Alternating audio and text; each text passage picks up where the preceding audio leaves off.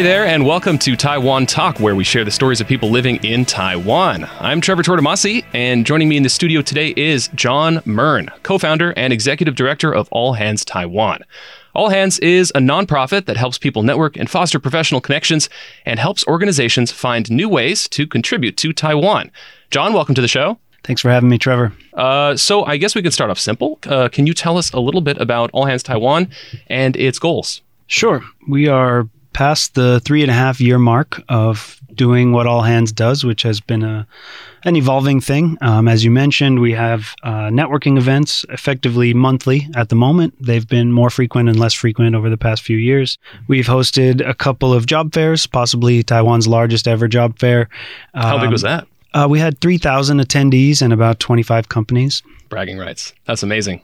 Uh, it was great. It felt good. It was a lot of work, um, but we definitely helped a lot of people and helped a lot of companies. And you know, that's one of the major reasons we're doing this. We're considering whether a job fair is on the table for 2023. Um, you know, we're also looking to understand how to better solidify our organization. Um, you know, running a nonprofit is uh, a lot of volunteer hours and a lot of thankless things. It doesn't have to be volunteer hours, and we're also trying to explore that. But it's been a bit of a curious journey to understand where we might find uh, corporate partners in Taiwan that really maybe whether they understand this from a perspective of uh, corporate social responsibility or their own community building or hiring branding uh, type benefit for them. So uh, we're still working on that. Um, we've been talking to some people recently, and we're trying to understand, yeah, what what might all hands look like in a year or three years or five years, which is not something we've ever really done. We started out just as two people trying to throw some events and see if people wanted that, and uh, it's spiraled into something much bigger. So you and Danny, is it Danny Miller? That's right. You guys co-founded this three and a half years ago mm-hmm. with uh, with maybe not as many long-term plans and now you're realizing that you have something really valuable you're helping people network find jobs um, the go- how would you describe the goals because i've given a basic introduction but what yeah, hands for? Good question. Um, the goals have definitely continued to evolve, and as in terms of a tagline, we've been starting to use this phrase that all hands is for Taiwan, hmm. and that's uh, because the things we do are effectively broad, but it's also a, a, safety net to make sure that Taiwanese people feel invited to access All Hands Taiwan because uh, we've found that it can be a bit of a knee jerk reaction for some Taiwanese people who look at our event photos and see a mixed room of people from all around the world and they think, oh, that's for foreigners, that's not for Taiwanese. Yeah. And that's a really uh, you know that that stops our potential progress in the in its tracks with every person who thinks that, right? So the goals are to continue offering valuable networking events as long as we have the bandwidth to do it.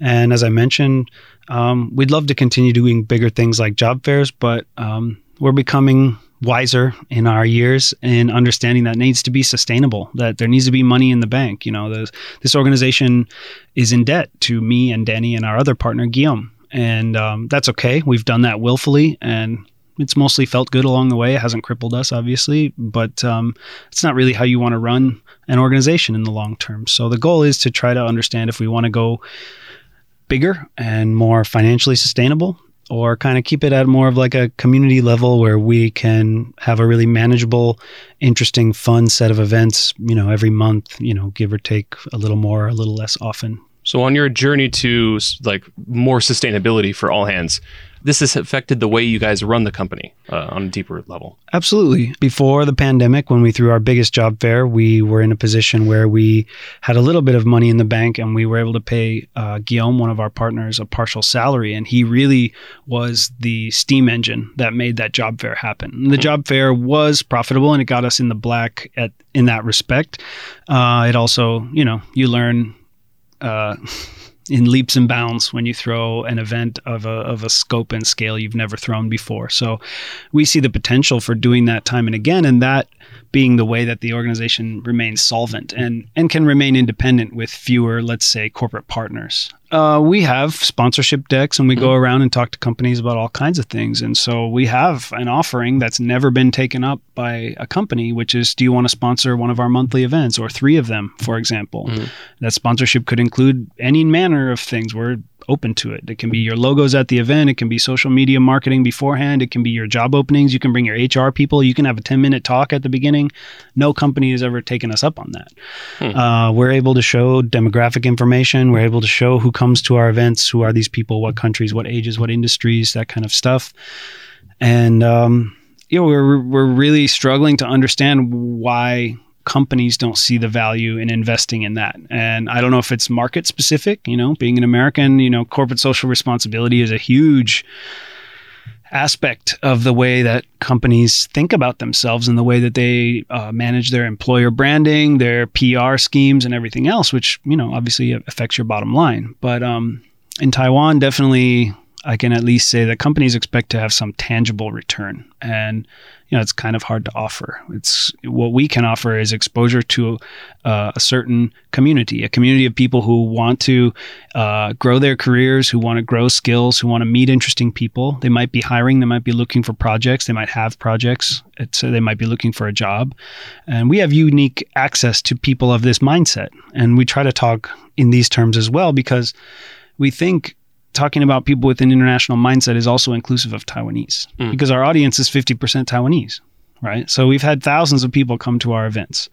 Our job fair is 60 is two thirds attended by Taiwanese, mm-hmm. and our monthly events are 50% attended by Taiwanese as a company, if you are looking to hire, you don't only have to be looking to hire international talent to access our community. You can also be accessing Taiwanese people who have a different mindset than uh, who don't have, let's say, a strictly local mindset. They may have studied abroad, lived abroad, traveled extensively, or are just hungry to improve their language skills and their uh, perspective by training. so language ideas. there's no language barrier stopping these people from taking up taking you up on your offer i mean once we're already in the room it shows that these companies are at a level that they're interested in having those conversations right? So hmm. it's not only multinationals it's a lot of startups here are already international companies or their their business is global or regional.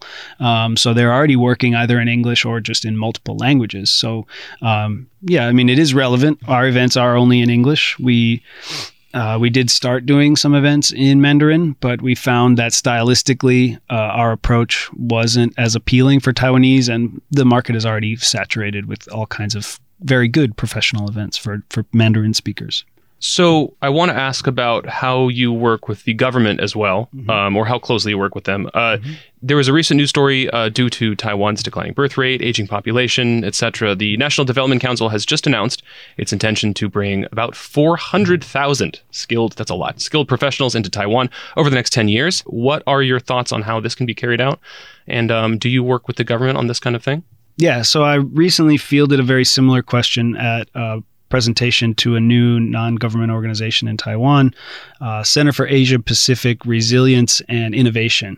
Um, it's a U.S. and Taiwan kind of co-hosted NGO, but they asked effectively the same question. You know, how can Taiwan t- try to address these uh, expectations of bringing in international talent? And you know, I think it has to be answered starting with the local workforce and the approach to the local workforce. So you hear a lot of people singing out about how teachers get paid well. For international community, teachers get paid well, and other starting professionals often could make more as a teacher effectively. Mm. And, you know, if you stay in your white collar job for a couple of years, you probably can get back to that threshold and go well past it. But it is this strange imbalance, right? And even those people working in bushibans are sharing a classroom with Taiwanese teachers whose salaries are probably half of theirs or less, and that's uh, exemplary of you know the market at large. And so until Taiwanese people's salaries come up, until we raise the tide, what do we say? High tides raise all ships. So right, until yeah. that quality of life comes up for everybody, it is going to be harder to retain international talent. But there's multiple touch points here, right? You have companies that are afraid or intimidated by losing face. They've never hired anyone, uh, anyone who's not Taiwanese.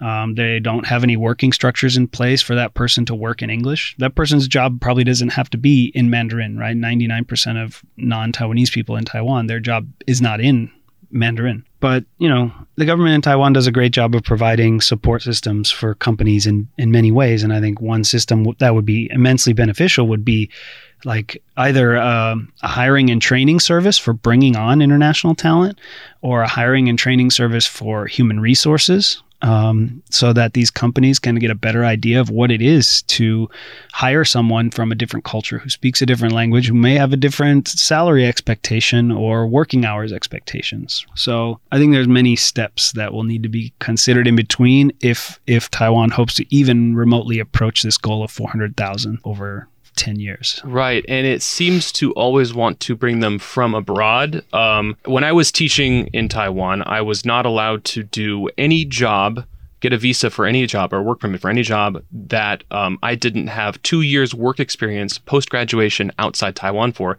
But I had come to Taiwan right after graduation.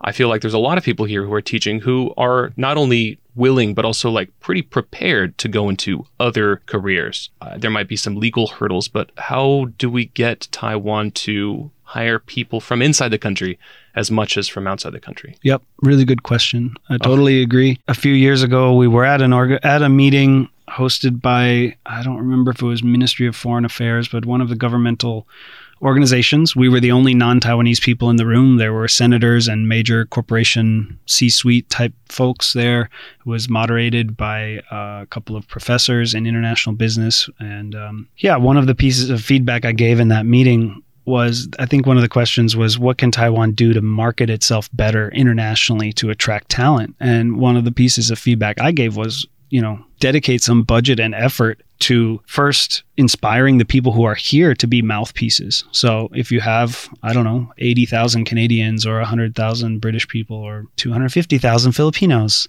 Right, uh, yeah. for example, you know, give those people a reason to sing out and to let people know in their home countries, right? These are all mouthpieces and it doesn't cost much to make those people feel excited to share something because they already choose to yeah. live in Taiwan. They choose to be here, right?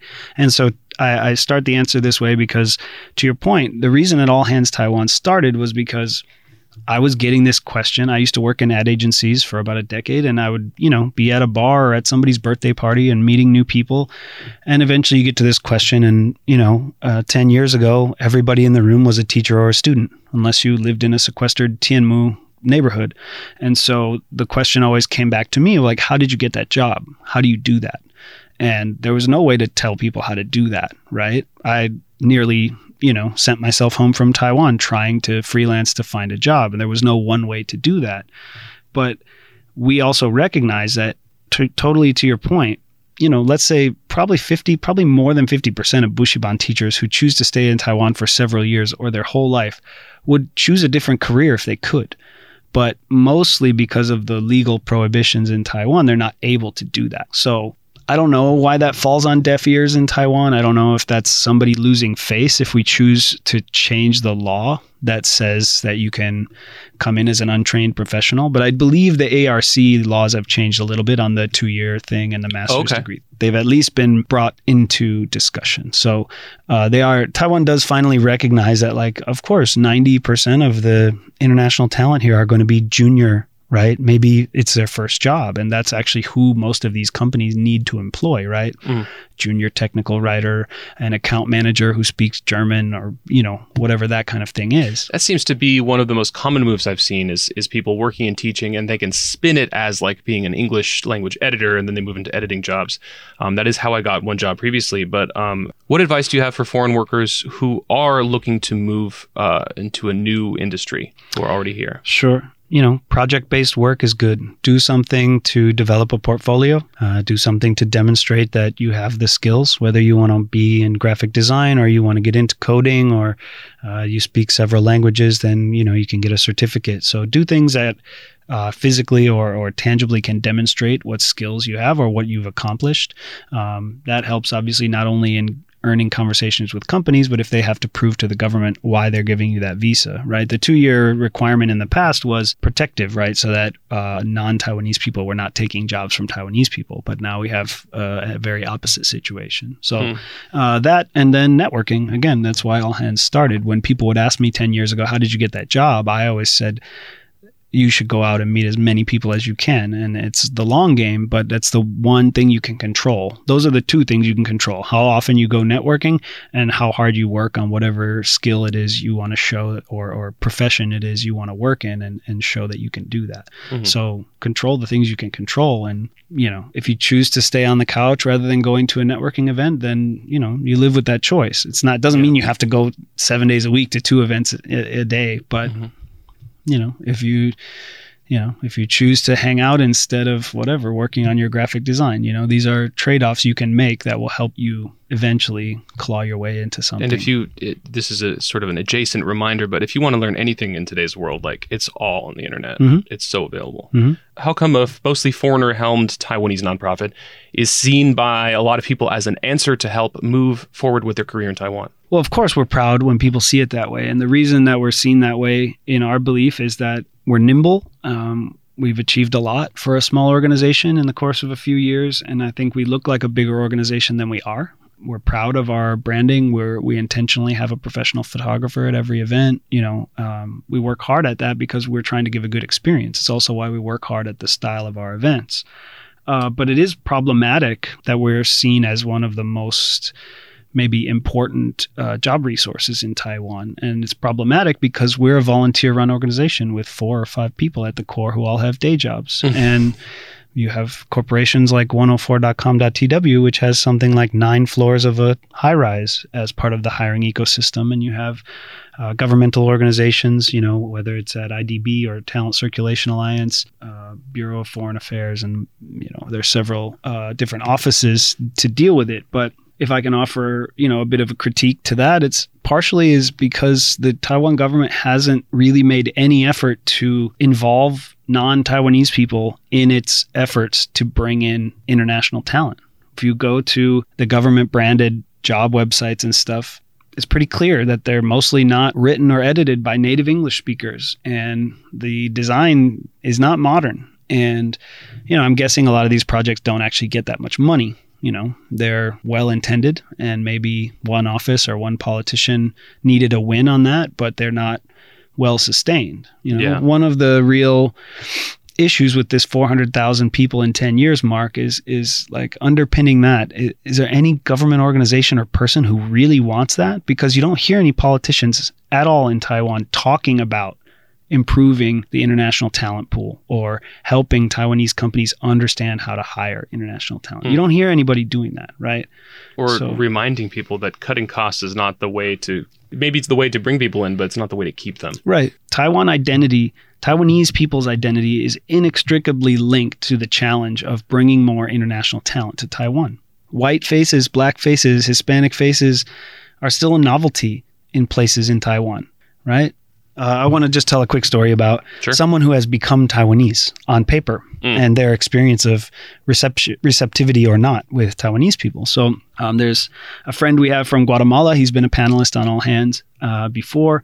And uh, Guatemala is a country where there's no real penalty for giving up your home citizenship, which it is problematic if you're an American. In several other countries, they'll penalize you for that, or there's a certain time before you can apply to get it back. But to become a citizen in Taiwan, you have to give up your home citizenship. So because Guatemala doesn't care, uh, this person gave up his uh, Guatemalan citizenship. He's married to a Taiwanese woman. He applied. He's finished it. He now has a Taiwanese identity. He is Taiwanese. He can vote. You know the whole nine. When he goes to the bank, he hands over his Senfenzen or his ID, and you know he had to change over all of his stuff because his ID numbers change. And of course, he's hearing the bank tellers all twittering, and then they're saying, you know, why go in this, why go in that, why go in this, and they don't really believe that that his idea is real, Yeah. and it causes a stir, and he's there for hours. And then that's a whole afternoon. Yeah. So. Yeah, you know, so like I think like culturally, all of these conversations of how do we internationalize Taiwan, it goes really deep into preparing Taiwanese people for that idea, not just these systems of being ready for a white face to hand over a Taiwan ID, Mhm. but accept Filipino people as equal, accept migrant workers as equal, Mm. and not have it be a novelty when you see a white person when you go hiking out in Nantou or something like that. You know, like there's Yeah, a, there's is- a gap in this normalization, right? The businesses that are calling for this exist in a different space than 85% of the Taiwanese populace Mm. Yeah, it is something that people will have to get used to, and and sometimes this kind of quote getting used to it uh, can take generations. Um, but I think Totally with the age of the internet, shouldn't there be a way we can do it faster? It seems that way. Yeah. I mean, But, um, also, like, you know, as a positive, I point to how much Taiwanese people are willing to listen to the government's guidance on things. The Mhm. way that we made it through COVID, you know, for so long and, and things like that. I do think the government has an opportunity to lead the rhetoric and change some minds about how the general public thinks about who lives in Taiwan and who they are and how they're related to you or me, you know. So for bringing people into Taiwan, there is a gold card program, but the, the standards they set for for applying are bafflingly high. Um, and I have seen people even after they've gone through many steps of the process, and it seems like they're almost going to get the gold card. Um, there are so many twists and turns that they they issue about what is it, two thousand per year.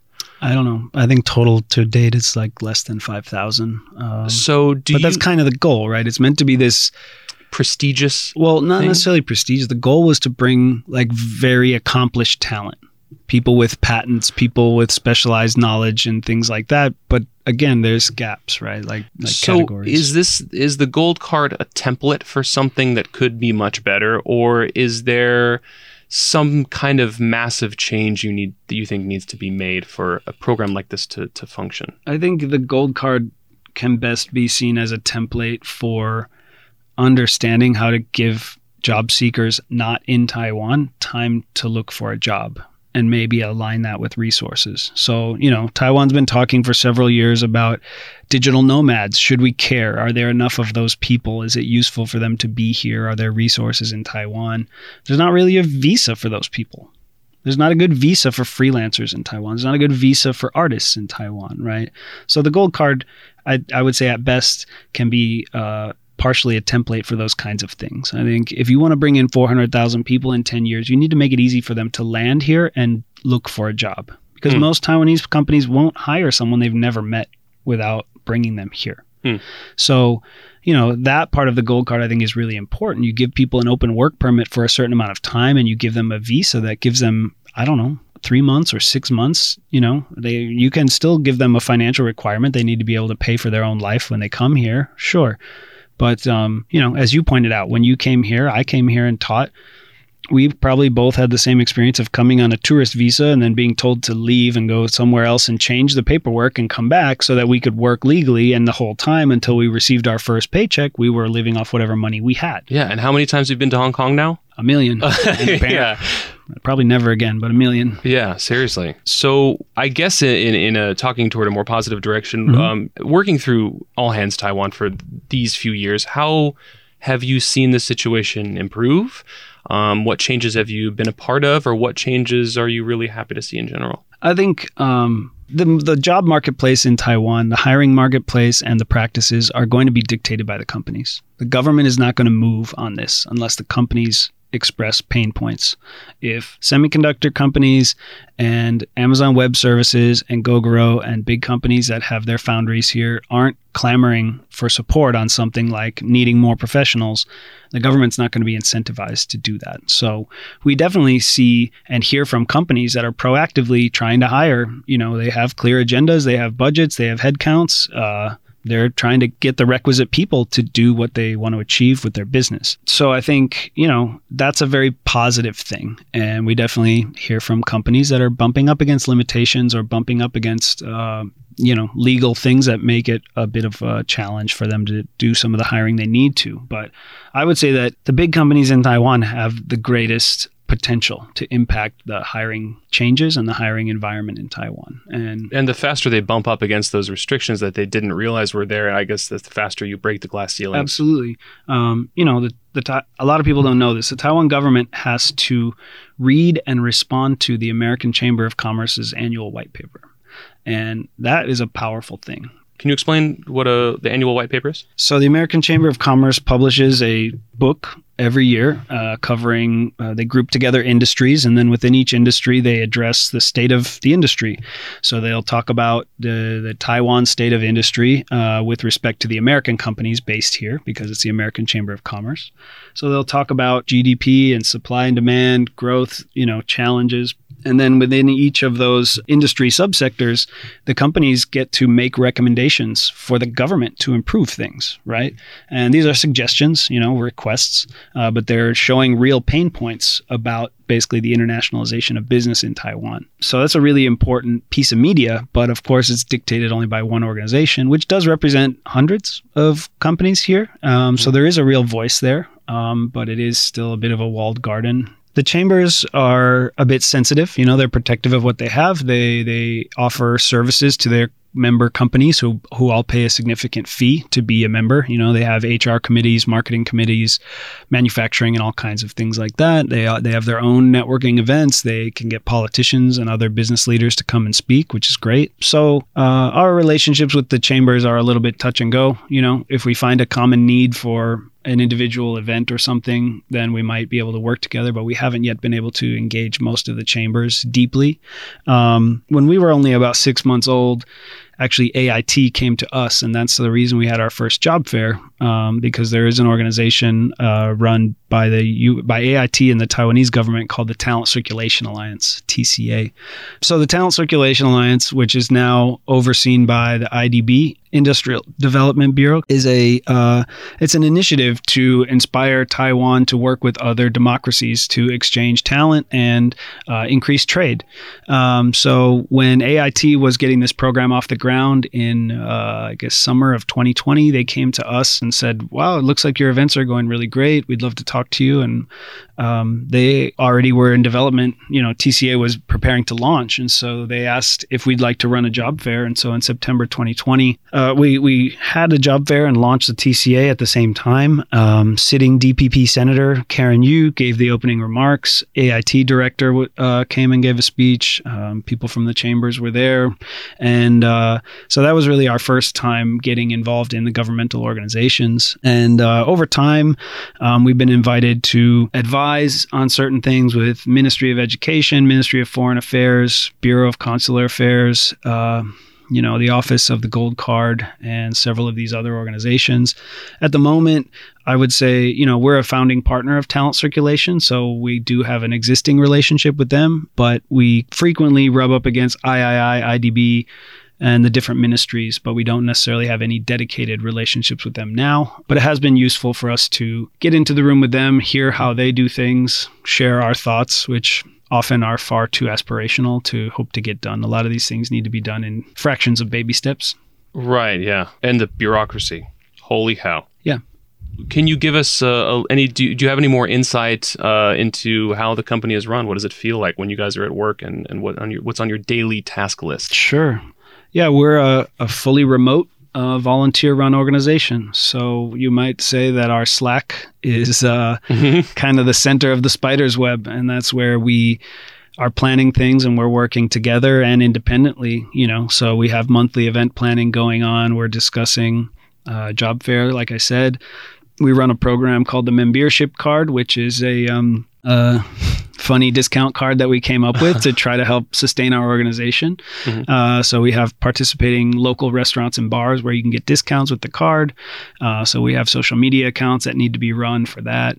And so the way that we run is we try to have a weekly meeting and we check in daily and, and everybody shares from what they're working on you know? So we have an event coordinator and she's really like the glue person for us. She helps make sure that every event is coming together as needed. She asks important questions and uh, the other team members have to report in on what their responsibilities are. Danny and guillaume and myself we kind of I guess have somewhat undefined roles, but in essence, I guess my main role is is creating relationships for the organization. So earning us meetings with big corporates, getting speaking engagements at the governmental organizations, uh, learning about other sponsorship possibilities. And Danny's day job is about bringing interns from Europe to Taiwan. So he's always looking out for business development partners. And uh, Guillaume had been working very hard at doing a lot of the marketing uh, collateral. Um, but again, you know, since we're all volunteers, his situation has changed for the better with a great job. Um, so his bandwidth is a bit less. And so, you know, we really need more volunteers. We really need more people who can and are interested in coming out, whether they're young people who want to get in experiences in, in marketing or event planning, or whether they're experienced business development people who can help us refine our pitches and things like that. So, you know, every week, uh, excuse me, every month, our events are also staffed by volunteers, and we really are grateful to those people. If you go to our website, there's a picture with about 50 people in All Hands Taiwan t shirts. Those are all the volunteers from our big job fair in 2020. And that wasn't even all the people, that was the first shift. And so, wow we're proud that our organization looks put together. Um, but maybe one of the things we are struggling to do is to continually share the message that you know, for this kind of organization to be sustainable, we do need people to to come out and and offer to help, and not not necessarily. It does help to come and help at one volunteer at one event, but we also need people who have a little bit of bandwidth that can contribute over time to things like helping us do marketing or events and and things like that. So, uh, finding sustainability for uh, for all hands is no easy task, but moving forward, what's what's on the agenda? We're really weighing kind of two levels of commitment. You know, we're kind of in a gray area post pandemic. Obviously, it affected the rhythm of our events. It affected our uh, what we hoped to have been two job fairs in 2021, which would have shaped um, everything for our organization, making it financially soluble and probably having you know a small handful of employees. Um, but currently, we still sit as a, a handful of volunteers. So uh, we're really trying to understand if we have it in us and if one or more of us wants to commit and make this our job and really change our approach to fundraising so that we can earn, let's say, six or eight months of operating funds before we go into a job fair cycle, and hopefully then you know are, are working uh, in a profitable or you know sustainable financially sustainable way. Uh, or if we decide we kind of just want to scale it back and continue doing the networking events that we do now um, which are great. I'm really proud of our organization in that we have a very open uh, mindset about that and we have open conversations about that for more than two years we've talked about hey what if this is it you know what if our bandwidth runs out or what if we all just decide we don't want to do it and um, you know, I can say with a lot of confidence that we're all really proud that All Hands Taiwan has already served its purpose in this society, and that's amazing. We feel great. We've helped hundreds of people get jobs. We've helped dozens of companies improve the way that they do their hiring, and knowing that we, if we want to walk away from it, is kind of a an empowering thing. It's not scary to think about doing less or doing only what's manageable, but um, yeah, looking at the other possibility, it's it's interesting. It's very different for us to think of one or more of us to make this our job because we never ever started with that idea. We never ever thought it would be an organized nonprofit. So um, yeah, we're kind of at a crossroads, and we're talking to people that we hope are better advised than us to uh, help give us some some insights and some suggestions about which way makes more sense for us. Yeah, well, I think it's clear that you're working on something that has immense value in Taiwan. Um, I just hope that the Taiwanese uh, government, maybe bigger businesses, um, can see how they can benefit from this too. Um, and how the society can benefit from it as a whole. So, uh, is uh, where can people find you, or All Hands, or anything else events you've got coming up? Uh, All Hands Taiwan is on Facebook. Uh, we're on Instagram. Uh, the membership, which I mentioned, is also on Facebook and Instagram. Mm-hmm. Uh, for events, uh, it's easiest to find us on Facebook or LinkedIn. Uh, we are looking for interns. Um, if you're interested in business development, account management, accounting, marketing, graphic design, I'd love to talk to you. Uh, you can email me at john at allhandstaiwan.com, John with an H. Uh, yeah, watch the Facebook or LinkedIn. Uh, we like to try to have a few events up in advance, but it's hard to stay ahead of the calendar. Thank you for coming in to talk today thanks for the time, Trevor. I really appreciate it. Um, and here we are uh, at the end. Um, if you've enjoyed our conversation or you have ideas about the conversation, um, hit up ICRT or Trebatsky on Instagram um, and uh, reach out to us. Um, and if you enjoyed the conversation, obviously, please share it as well. Tell people about the uh, the podcast Taiwan Talk. And uh, for everything else, until next time, I'm Trevor Tortomasi on ICRT FM 100.